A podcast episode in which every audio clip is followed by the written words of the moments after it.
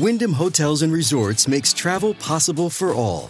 Whether it's the long haulers looking for a great cup of coffee, a roomier rest for the on a whim road trippers, or a place to make summer memories with the whole family.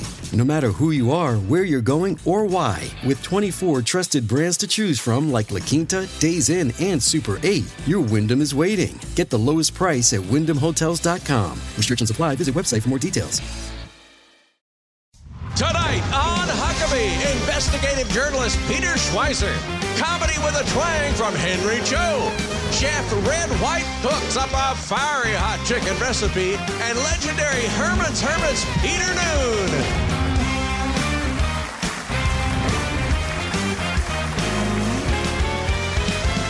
That's Trey Corley in the Music City Connection. And I'm your announcer, Keith Bilbrey.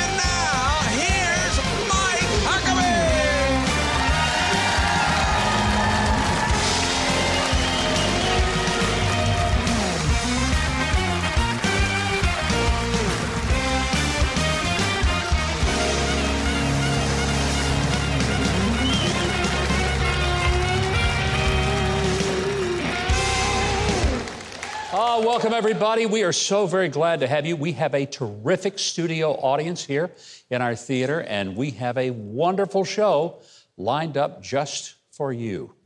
Now, the momentum in the November elections in Virginia changed dramatically when the Democrat candidate Terry McAuliffe had a moment of, well, I would call it accidental honesty. That's when he declared that parents ought to just butt out of their kids' education and let the schools decide what the children learned. I mean, even lifelong Democrats were shocked that someone would come out and actually say what's been apparent for a long time that leftist politicians think government ought to control children, and the parents really just need to shut up and stay out of it. Wow.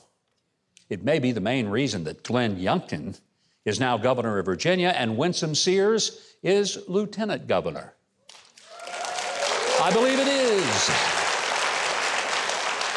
Condescending comments from school board members in Virginia and California have been caught on open mics in which elected school board members openly say that they are tired of parents interfering with the education of their own children. Think about that.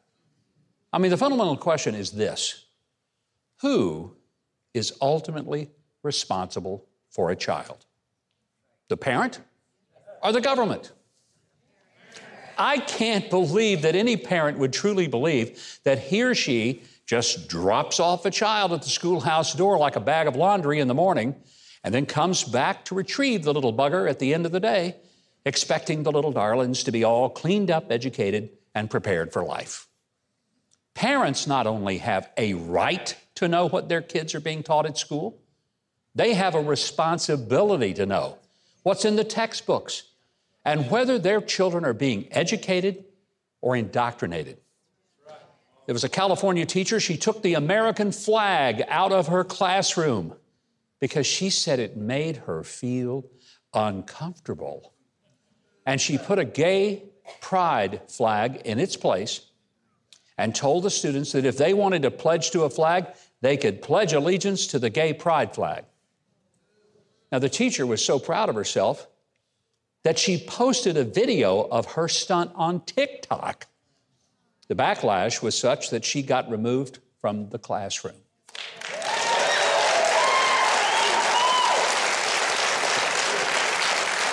Now, if your kids are going to a government school, you better review their textbooks. Find out what's on the wall in the classroom. I'm not kidding. Go look and see. Have a clear understanding what behavior is expected or tolerated. Are your female children expected to compete with boys who identify as girls? Are they told that they are expected to share showers with members of the opposite gender? Let's be clear your children belong to you, not to the government. And unless the government showed up to nurse your child and change diapers, that child does not belong to the government, is not a ward of the state. Schools ought to undergird a family's values, not undermine them.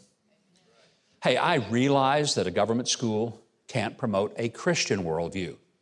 But neither should a government school be hostile to the Christian faith, or for that matter, to any faith. It may be time for American parents to look for alternatives to government run schools if the one that your children attend refuses to respect parents and instead bullies citizens into submission. Hopefully, the school in your community has not fallen apart and it isn't being run by crazed socialists. But if it is, look into homeschooling. Maybe create a co op with other parents to teach your children, or if you can afford it, private Christian education. But in the meantime, do not be silent. Get the facts. Show up, stand up, and speak up at school board meetings. Hey, your children can eat less than ideal lunchroom food and they'll survive, but they cannot be fed garbage for their brains and survive the effort to turn them into compliant leftist lunatics. Just can't.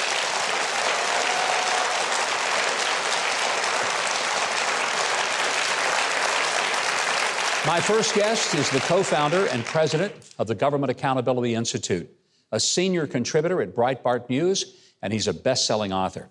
You may remember his blockbuster from 2015 called Clinton Cash. Well, he's got a new book. It's rocketed to the top of the New York Times bestseller list, and I know that rankles the New York Times. It's another expose, but it goes way beyond just the Clintons. Please welcome to the show author of the number one bestseller, Red Handed How American Elites Get Rich Helping China Win, Welcome, please, Peter Schweizer.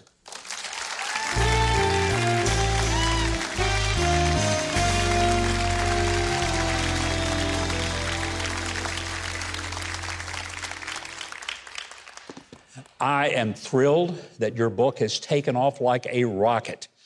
But to get to the heart of it, yeah. Are there some people in our own government who are selling out to China? Yes, absolutely. Uh, people from both political parties, uh, senior leaders in Congress, and frankly, the first family of the United States, the Biden family, which is the focus of the second chapter of the book. So, we've heard that you know Hunter Biden had yep. some special deals with the Chinese, made millions of dollars. Right.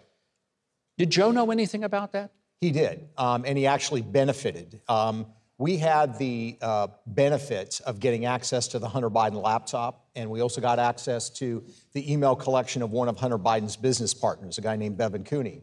And using those documents, we were able to trace a couple of things how much money the Bidens took in, which was some $31 million.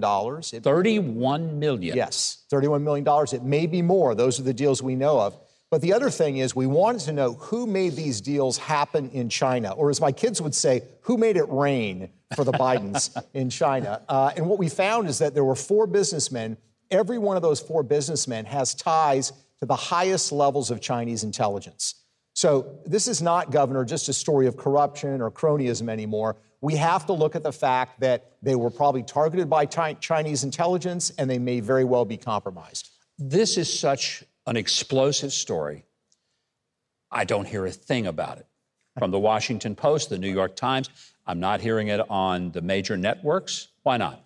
Uh, I think there's a couple reasons. Number one, um, to be honest, it's hard work. I had a team of 13 researchers. We worked on this thing for the research part for a good year and a half. Hmm. Um, so it takes a lot of commitment and time. The other part is, is uh, I think, political or ideological there is this sense, I think, with a lot of newspapers and, and the mainstream media that anything that helps, or sorry, that hurts an opponent of Donald Trump uh, is going to help Donald Trump, and they don't want to do that. My view is keep the politics out of it, let the American people know what all their leaders are doing, and let the voters themselves make up their minds. The problem is that's not the mindset of the media. So they've basically decided they're going to ignore stories about the Biden family uh, because it doesn't agree with their politics. Peter, I know from other books that you've done, uh, you've had some explosive content in those books, Clinton Cash being one of them. It was just, I mean, mind boggling. Interestingly, a lot of media people ignored your book. Nobody that I remember refuted right. the veracity, the facts of the book. Yeah. Uh, well, this is, we have a very radical idea. It, it's different than the mainstream media. In that book, in Clinton Cash, Uh, we do not use anonymous sources. We don't quote people's opinions. It's all footnoted. So that book has, I think, 1,073 footnotes. it's got Chinese corporate records, Hong Kong financial records, documents from court cases, other published accounts. The point is, is it's all footnoted. So you can't really challenge the facts. I mean, I guess you can challenge the facts, but the facts are the facts. It's interesting. You mentioned that there are people from both parties. So let's be fair.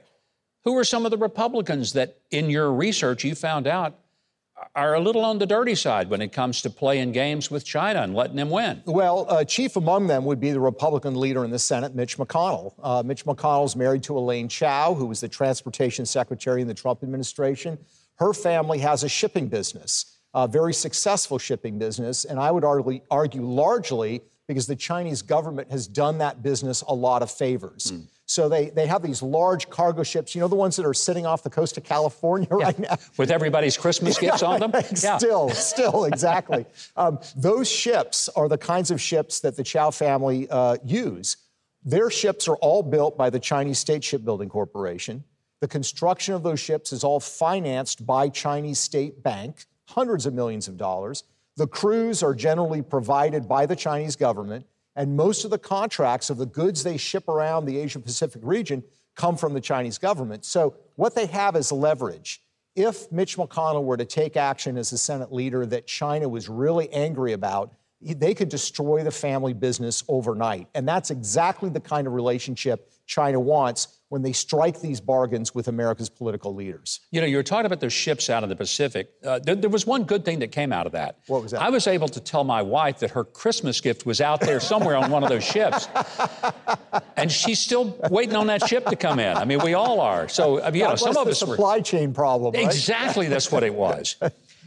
when you get into some of the details of this. It's frightening to me because it really means that there are people in high places in the American government who are compromised when it comes to China. Yeah. Why is it dangerous for just somebody living out in the middle of America? Why should they care?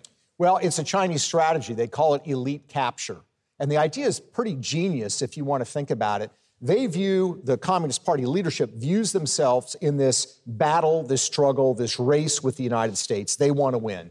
And the strategy is, you know, we can go head to head with the Americans, but they've got this world class military that we can't match.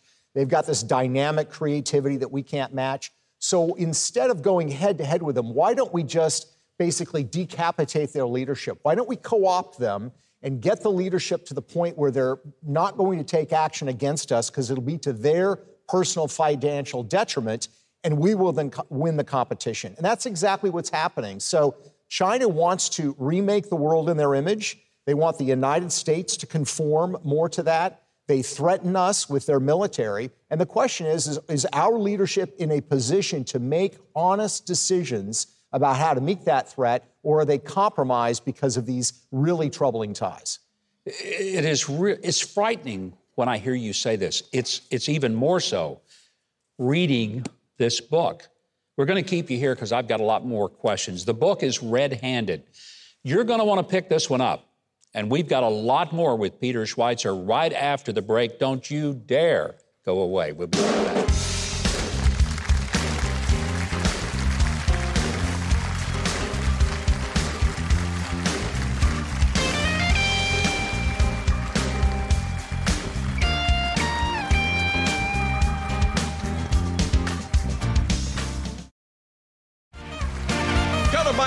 MikeHuckabee.com and sign up for his free newsletter and follow at Huckabee on Twitter.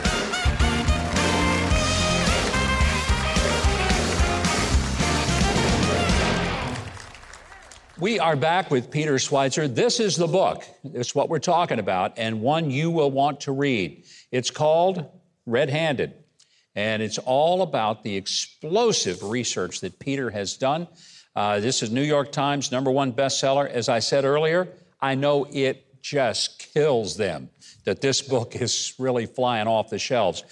But we want to get back to our conversation with Peter. Kevin McCarthy very well may be the Speaker of the House yep. after the midterm elections.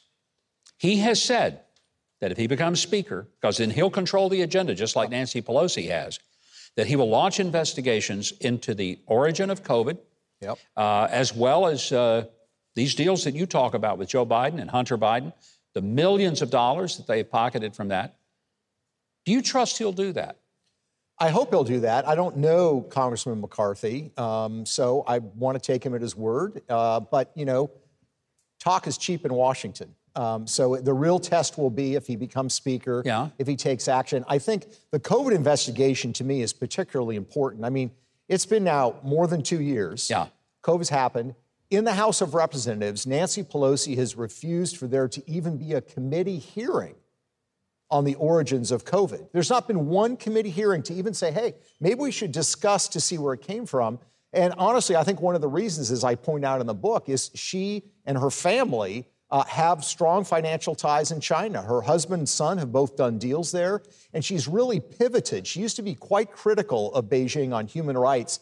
That has changed almost entirely. So if McCarthy comes in, I hope that those investigations happen, and he has the power with con- some congressional committees to actually issue subpoenas. So, how about we have subpoenas and have Hunter Biden and others actually testify under oath about exactly what's going on? Well, we sure had a bunch of those committees and subpoenas when Trump was there, and Pelosi and Jerry Nadler and Eric Swalwell and Adam Schiff and all those guys were all over everything, a lot of which was absolute noise. You mentioned Pelosi. Yeah. And you say that her family also has some uh, deals going on in China. Yes. Serious ones, big ones? Yes. Um, so it's, it's interesting. In 1993, she visited China as a congresswoman and she unfurled a banner on Tiananmen Square criticizing their human rights policy. That's pretty amazing. That's pretty bold. And I, yeah, I applaud her for that. Uh, the problem is, in the two, late 2000s, uh, her husband hooked up with a financial fund that 80% of their investments were in mainland China. He also was the co owner of a couple limousine companies. Now, remember in 2008, Beijing had the Olympics. Nancy Pelosi wanted to boycott those Olympics. Her husband's limousine companies both got deals to ship VIPs around Beijing during the Olympics.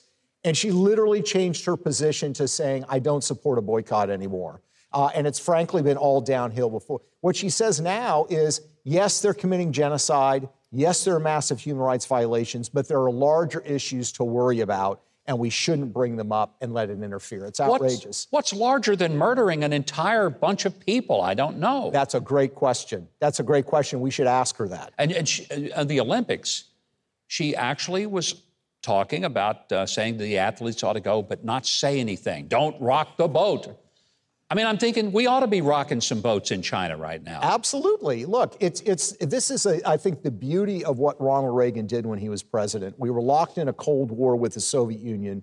As Reagan always said, our enemy is not the Russian people. It's this Soviet government and dictatorship. Yeah. It's the same thing. The biggest victims of Chinese communism are the Chinese people. So our enemy, and I'll use that word, is the Chinese Communist Party, which has this agenda, which is repressing its people. The Chinese people are, I think, ultimately going to be our best allies uh, if we decide to effectively challenge the Chinese government, its legitimacy, which is something we should do. Peter, a lot of the big American corporations, they're not stupid. They know that there are significant human rights violations. There's slave labor, there's child labor, yeah. exploitation, but they continue to do business there. Why is it that they just look the other way? Is the dollar that powerful to them? I think it is. Uh, I think also some of these leaders have a, a certain attraction. They talk about the efficiency of the Chinese government. Well, of course, dictatorships are very efficient. There's an appeal that they have, and it goes further than just doing business there. As I point out in the book, uh, Google, Microsoft, they both sponsor with money and technical advice, sponsor research in China into artificial intelligence which is sort of vital to this tech competition. It has military application. The laboratories they are funding are known to be co- connected to the Chinese military.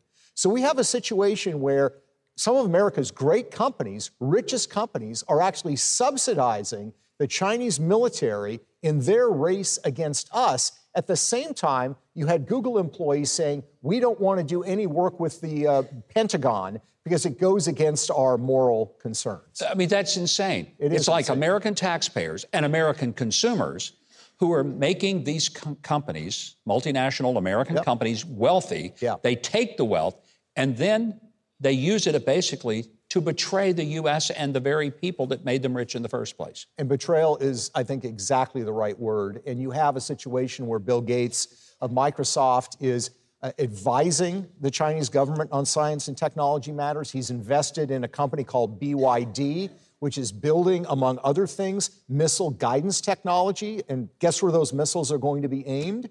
Uh, you have uh, other situations involving uh, Mark Zuckerberg and the investments. He's the founder of Facebook, of course, investments he's made. They all are recklessly engaging in commerce with China. These are smart people, they know what they're doing. The problem is, Governor, they just don't seem to care. They're more concerned about their business and about their money.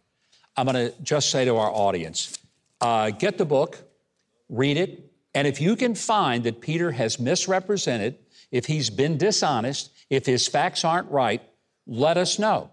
Because I have read some of Peter's works. I, I'm just amazed at the level at which he documents what he says. So if you want to learn more about Peter Schweizer and how to get the book red handed, as well as the rest of his hard hitting books, if you go to our website, huckabee.tv, we have a direct link to the way to get the book and all of the things that Peter is doing. Do it for your country's sake. Now, we've caught Keith Bilbrey red handed over there trying to get this show all together. So we're going to go ahead and let him tell us what's coming up. Well, up next, Mike learns how to cook Nashville hot chicken with chef Eric Red White. Later, rock and pop music legend Peter Noone is on Huckabee.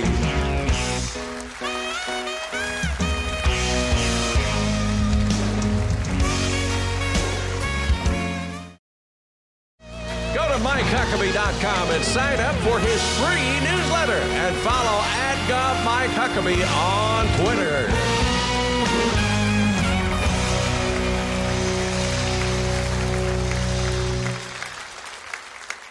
And welcome back. I am really pumped about this next segment. Now, you know, the hot food trend around the country is Nashville hot chicken. In fact, Nashville Hot Chicken Week, yeah, there really is such a thing, it is officially just happened. So, here now to show us how to make the blazing bird at home. Please welcome the owner and chef of Red 615 Kitchen in Nashville, Tennessee, Eric Red White. Eric, good to have you here. Good to be here. See, I love the name, Red White. I know, it's a good one. The last name is White, the hair is red, I get it. So, okay, I'm pretty pumped about this. So let's get into how to make hot chicken from Nashville. All right, so the first step that you have to have is your chicken, obviously, and you mm-hmm. need to brine your chicken. If you don't brine your chicken, not doing it right. So, how long do you brine it? We actually brine ours for at least one whole day. And that's just putting it in salt water? This is a salt, hot sauce, and a buttermilk. ah, Yep, and then you mix it up and we brine it for about 24 hours. aha. Take it out the brine, do it in your flour. We will serve no brine before it's time. Oh, time. no. That's his motto. Oh no. They don't even know what I'm talking about, do they? So you you're gonna want to bread your chicken up, and we bread ours a little bit uh, differently than some spots around town who do the uh, flour, wash egg, and back in the flour. Yeah. But we just go straight from our brine into the breading, and then we let it sit in the breading for at least 45 Flour that minutes. surface Yep. real good, don't you? And, Oh yeah, and and the breading is just salt, pepper, a little bit of garlic powder, and once these sit for about 45 minutes, I've got some in here that have already been sitting for a bit. Mm-hmm. Drop them down into your fryer.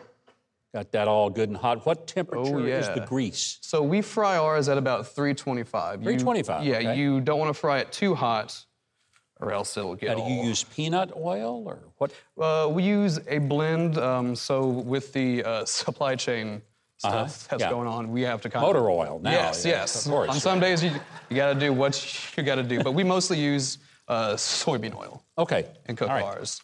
So you let that go for about uh, seven to eight minutes at about 325, and while that's cooking, you move on to make the star of the dish, the spice mix. All right. Beautiful, beautiful spice mix. Okay. So, what we have is just your basic little setup: salt, Salt. That looks like kosher salt. It is. Okay. A little bit of black pepper, nice and ground up. Mm-hmm. But I'm gonna just kidding. Smoked paprika. Smoked That's one of the paprika. secrets. Smoked Hey. paprika. Get that regular stuff out of here. That's boring. We don't want that. There you go. We use some dark chili powder, Uh huh. That'll set you free. A little bit of granulated garlic. Oh yeah. There you go. And of course, a big heaping helping of cayenne. That is a big, That big is. helping of and this cayenne. And we are making our medium, so this isn't even. That's medium. Yeah. Whoa! Be a five-alarm fire if you put the hot. That's Dark- a lot of cayenne. It. That's what makes it good. okay. All right. Hey, And I'm we use dark brown sugar. Now that's a bit of a toss-up Okay. in Nashville hot chicken because some places say no, you shouldn't use any uh, sweetness or brown sugar. But we like the sweet heat, so we like to focus on the on the flavor 1st Mm-hmm. and then the spice. So this is a little. just regular brown sugar. Yep, dark brown sugar that doesn't want to seem to come out of the bin. You got twice as much cayenne as brown Yes. sugar there. And even in our medium, I kept this sealed, and so nobody would die. Okay. Ghost pepper powder. Ghost pepper. So just just a little dash of that ghost. That's a lot of ghost pepper too. Oh, come on. Hey, you Red, I've it. had some ghost pepper. Yeah. And it'll turn you every which way but loose. I'm telling you. That means you it's now. working. That means it's working. Okay. All right, so the next step is to add your hot oil. So what Okay. you can do is you can add the oil from your deep fryer, Uh-huh. but you want to cool it off first, because if your oil is too hot, it will burn the sugar and burn your spices. Hmm. But you want to have it over one, uh, 155, Yeah. because that will help bloom those spices and get the smells that's and the warm. flavors out Okay. a little bit more. So not right. too hot, but so then Here we go. I'm just gonna dump that Hot oil. Here into there. And if you want to take this whisk and stir up that little spice mix and get that going, Oh, yeah. I can't wait. I may have to uh, go to the emergency room and not finish the show. Oh, yeah. That's possible. Now, you, in your very first year of operation, were named the number one hot chicken in Nashville. Is that correct? At the uh, So our first year, what we started out with a food truck, and Okay. our, our, our first year we won best food truck in the state by the Food Network. that's pretty awesome. Um, but last year during Hot Chicken Week, like you were speaking of earlier, Uh-huh. our dish did win the best dish in all of Nashville. Best So, dish, in, and that's Yep. that's impressive because Hey, there's a lot of stuff going on in this town. Thank you guys. That's big deal. Yeah, uh, it meant a lot to us. So if people come to Nashville, they got to find you. Yeah. And you've got kind of a, I, I guess you'd call it a hole in a wall kind of place. We are actually just a hole in the wall. We're inside of a little uh, chicken coop. We are in the same building as the oldest bar in the state, Springwater Bar, Uh-huh. built in 1886. Wow. So, yeah. Um, Keith remembers when that was built, don't you, Keith? I was there.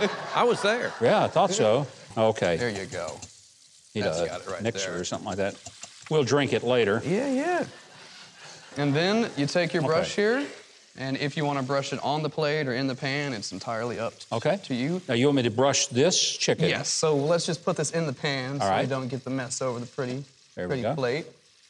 And you will always serve Nashville hot chicken is traditionally served on top of white bread and a topping of some pickles, dill Mm-hmm. pickles. Now, how much of this do I want to put on there? You want to make that look blood red. Really? you want that deep. you really want to put some hurt on Yes. this, don't you? Mm-hmm.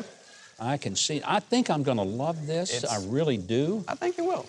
But whoa, I saw how much cayenne pepper and ghost pepper and all that stuff was in here, and I'm thinking, okay. If it doesn't hurt, then you're not doing it right. Yeah, I'm not doing it That's right. That's our rules.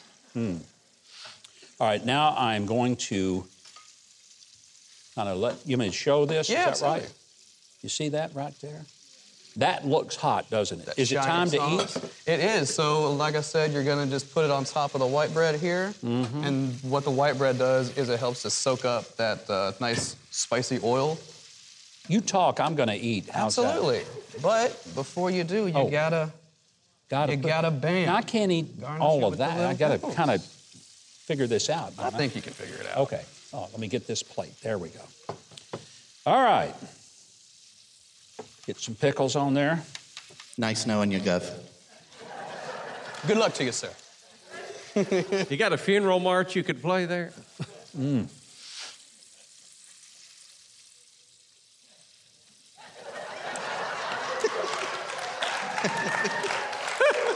You good?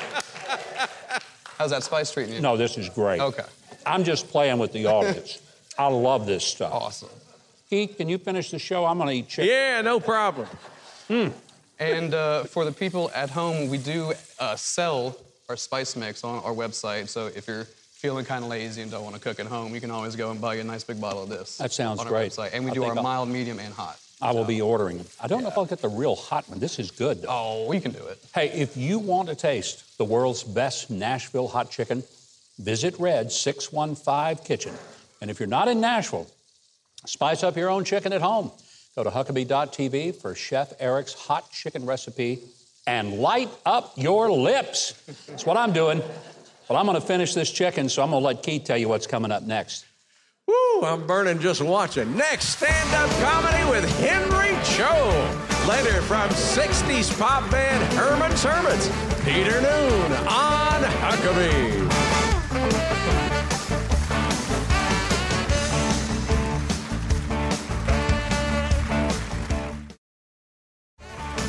Next week, Congresswoman Nicole Malliotakis and music entertainer Ray Stevens.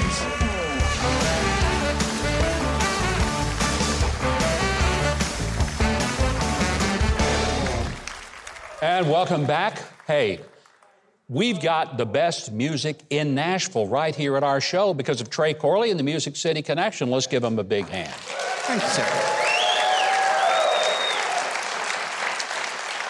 Well, you know my next guest from his many TV and movie roles and sharing the stage with stars from Amy Grant to Willie Nelson. His special, What's That Clickin' Noise? That's on Comedy Central and Netflix. He is a regular in Vegas and he's performed at the Grand Ole Opry nearly 100 times. In fact, my wife and I saw him just a few months ago at the Grand Ole Opry. He was hilarious. And I said to her, We got to get him on our show. And tonight we did. Please welcome Henry Cho.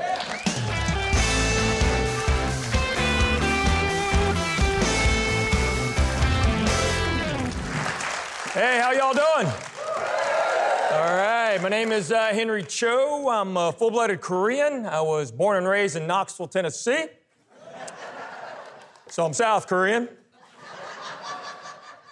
Only guy on the planet can do that joke. I did it for you. Born and raised Knoxville, we're the only Asian people when I was a little kid, from pre K till I graduated high school. So I had no idea I was supposed to be smart. I didn't figure out to my first day of college, people sitting next to me trying to copy my work. They're like, man, you're not smart. I'm like, I'm sorry, I was born here. You can laugh at that. I know what you're thinking. Wait, I was born here. Exactly. Oh, it's great to be here. Oh, so hey, thanks for having me, man. This is what a great audience you guys look like. Some of you. Winter Olympics going on. They have my favorite sport of all time. They have the biathlon. You know that one? Where they cross country ski and then shoot a rifle. That's too easy to win in my book. Imagine you're in third place, but you have two bullets left.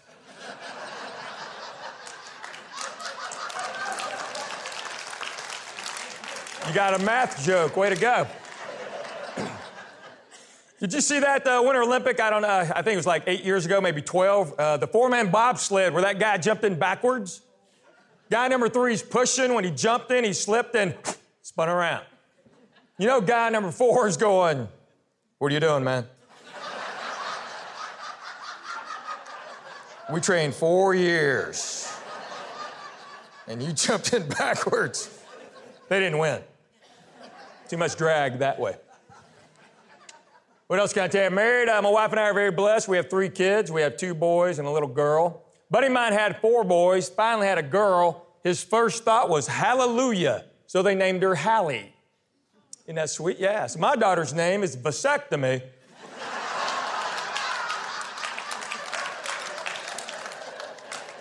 we call her Snippy. So Snippy Cho. keep Keeping score. A little late over there. That's okay. My boys' names are Jackson and Grant because we knew they're going to fight. Late again. I want all my kids learn how to drive a stick shift. Y'all still drive a stick shift? Anybody out there still drive one? Yeah. Good for you. Number one theft deterrent. Yeah, those punks jump in your car and go, oh, can't do it. I got Jackson a 2000 F250 six speed diesel 4x4. Yeah, big old truck. You know what I figured out? Stick shift. He can't text and drive. Yeah, diesel, he can't sneak out. Pretty smart, huh? And I was born here. It's called a callback in comedy. I did that for you professionally. I've been married uh, 23 years. My wife is awesome. Oh, man. Oh, I got to tell you this. A few weeks ago, my wife got her identity stolen. Yeah, but the guy's spending less money, so I'm just going to let her ride. it's a true story.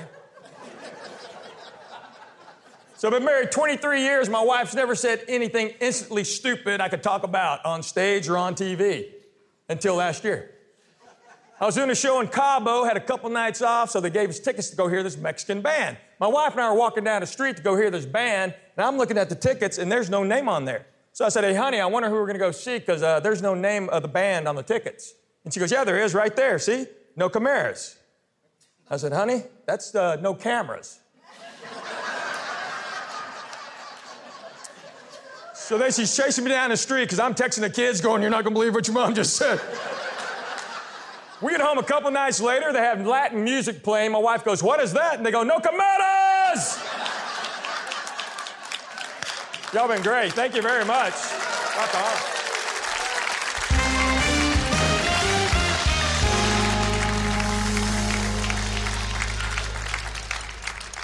Okay, I got to find out, Henry. Do your, does your family ever get upset with you if you use them in your routine? No, you know, uh, my uh, my daughter's older now, so the vasectomy joke isn't as funny to her.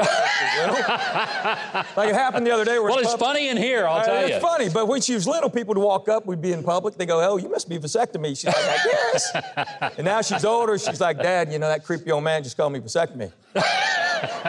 and I'm like, well, it's going to pay for your car, so I'd shut up.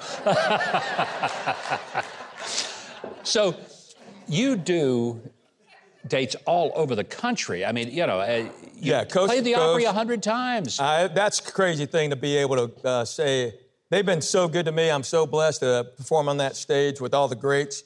Yeah, almost 100 times. I mean, we're really close. It's in the high 90s now. I did it uh, just last week, so. Well, you know, as I was saying in the intro, my wife and I saw you there, and you had that crowd eating out of your hands. It well, was just incredible. unlike tonight. No, they loved you. I'm kidding. I'm kidding. hey, you're late again. so, when you come up with material, I mean, you put your family into a lot. Uh, do you ask them permission? Hey. No. No. Oh, okay. No, Just no, want to make sure. No, it pays the bills. So my wife has never complained about anything, although she she doesn't like that no Camaras joke. She goes, "That's lazy writing. That's just lazy." I'm like, "No, it's funny." Okay. It is funny. But it see, is very being a funny. comedian, I get away with stuff like, uh, you know, one time she came home because I don't care about her house, and she came in. And uh, I'm watching a ball game, and she just paused the DVR and goes, "Henry, you like these curtains?" And I'm like, "Yes." Yeah. And she's like, "Well, what do you like about them?" And I'm like, no. I mean, one of those makes you leave, right? I don't care. so don't try that at home. I'm a comedian. Now, what are your in laws? Because I'm always anxious to find out. Big, you know, it's one thing for your wife because she loves you, she married Right, you. right. But her folks. Her folks. How does that go over? My wife's from a little town in Alabama called Arab.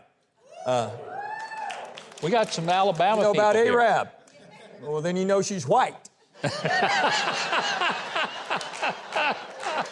That's the whitest town in America.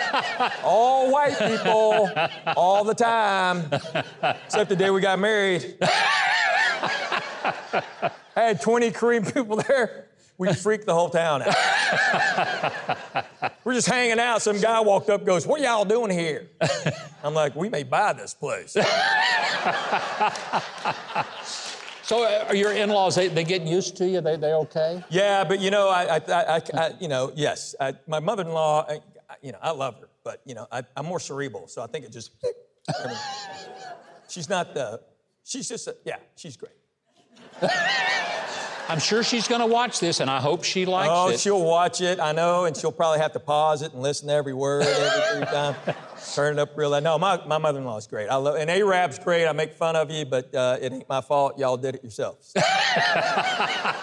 Henry, you got to come back and be with us again. Oh, to. Absolutely drop dead funny. It is great having you here. Hey, please check out Henry's tour schedule. This guy stays busy. You'll be able to catch him somewhere when he's at a place near you. You also can find links to his social media pages and a whole lot more. If you go to Huckabee.tv, our website, we've got links to all of the Henry Cho information. Now, Keith, if you are done laughing over there, I hope you are just long enough so you can at least catch your breath and tell us what we got coming up next. Well, here we go. Up next, Peter Noone gets caught up with Mike on Huckabee.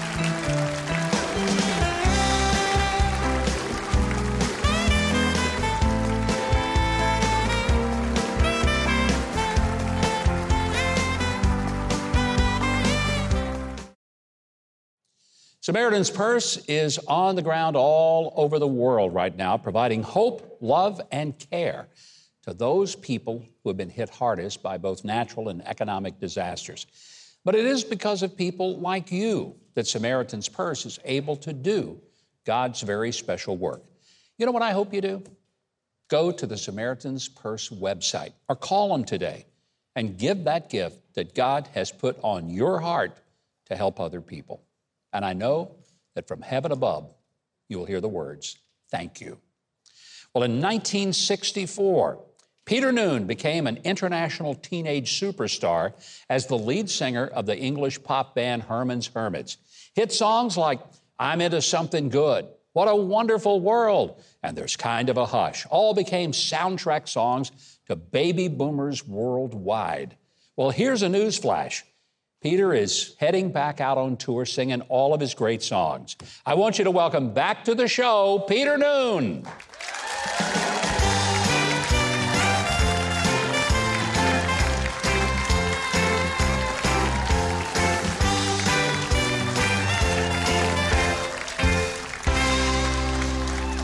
I know you recognize that little. I love this. What a in. great show and great musicians and everything. You're the musical guy here. Uh, well, you know what? You have no idea how much fun we had when you were on the show before. Everybody loves Peter Noone on this show. Oh, show. that's nice. Absolutely. I've told our audience, I said, not only do you still sing like you did when you were 15 years old, but you're one of the nicest guys that I've ever met in show Well, business. maybe I'm a good actor. Well, you're a really good one. Let's give you an Oscar and be done with it. You know, I'm living the dream, really. When you think of it, I was 15. I had uh, I had a little band in my neighborhood. Uh, everybody like everybody gave us a break.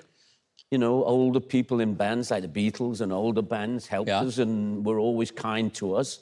They didn't push us out of the van or anything. They, and we and I, I, I had a f- lot of great songs. Oh. In those days, songs were sent to you. You know, if you're kind Yeah. of popular, people, great songwriters would send you songs. So I, I got great songs, and and I, I had a little run there for about, you know, it's still going the run, but I mean, the hit records. Like in, in 1965, we sold more records than the Beatles. I, I've read that and it's just mind boggling. I mean, Yeah. that is a big deal. And, and it is a big deal, except that they were recording uh, Abbey Road that year. so, so you know what happened was that we we got like Cashbox Award, and Yeah. Billboard Award. So it was really stuff. But not none of the people in the group in Herman's Hermits paid any attention to any of that. We just wanted to go and travel and tour. We were a bunch of kids. It was like a, a football team, really, you know, on a bus.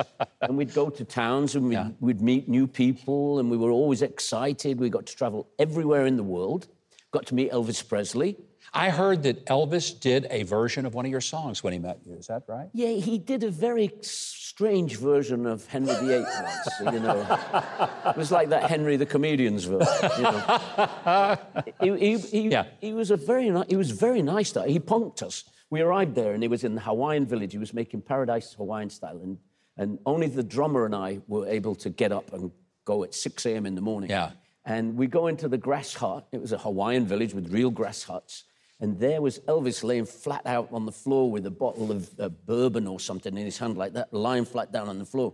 And we didn't know it. We were kids. We were both 16, you know. what, what do you do in a situation like this, you know? And then Elvis walked in, and it was his stunt double for the movie. Isn't that brilliant? Brilliant. How nice of Elvis to have bothered to give us, a, you know, to punk us. You know, one of the things that is very apparent, people still love your music. It was happy music. It was it was great, you know, rock and roll, but it was fun and happy music. Is that why it's lasted so long? I hope so. You know, I hope it's got another 10 years at least because I'm keeping going for another 10 years. But I think if you, if you listen to the music and the period before, you know, the, the 40s and the 50s are important to the 60s because that's where we got all the stuff from. Yeah. But romance was part of music and dancing was part of music and, and people's relationships were part, they were all sung about and talked about and played about and all the movies were, had, you know, just think America gave the world Broadway and The King and I and all that stuff in the 50s that turned the Beatles on and turned me on. And, and then, but, but music was always entertainment. It wasn't some, suddenly somebody sitting around in the back of a van with a bong and decides that they're going to teach us all how to behave. and, and I think, I think that music was better served when, when it gave you, when you could imagine the situation. You know, it could be under the boardwalk or it could be on the beach or something. Yeah. And you could travel in it and you could use your own imagination and it. Nobody ever got punished or hurt or anything in a, in a song. Maybe it's why the music has done so well. When you were here the last time, we ran out of time, and I teased you by saying, when you come back, I'm going to ask you the question I'm about to ask you because I promised I would. Now I'm afraid. Was there a time when you actually were babysat by Keith Richards of the Rolling Stones? Yes, not really babysat. I was in the, the stairwell of uh, the City Square Hotel in New York. And I had quite a bit. To, I used to drink in those days. I thought, I, I thought one day I'd be the champion drinker. So I used to drink a little bit. And um, I was a little bit under the weather. And him and Alan, him and Andrew Oldham, the manager, came to the stairs and said, what's, what's, what's, what's, what's going on? And I said, I've had a bit to drink. Said, and Keith Richards said, if I ever find out you're doing drugs, I'm going to find you and I'm going to beat you up. He just didn't, you know, he was, he was protecting me because I was a kid, you know? Wow. When you're 21, 15 year old boys need help. Yeah.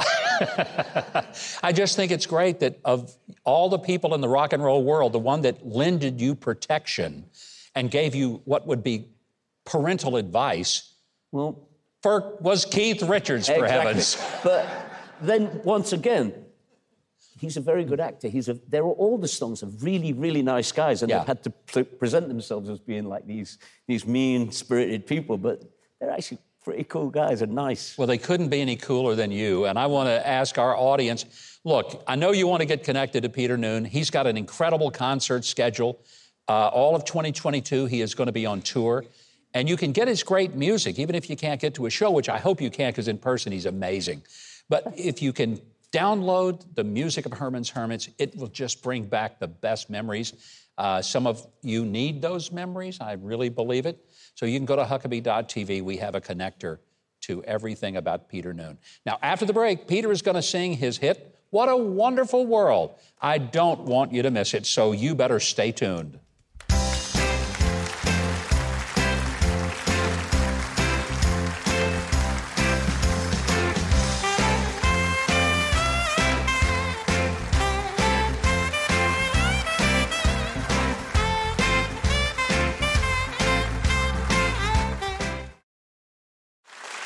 The show, go to Huckabee.tv to watch an exclusive performance by Peter Noone singing Silhouettes. Now, here to sing with Trey Corley and the Music City Connection with Mike on bass is Peter Noone.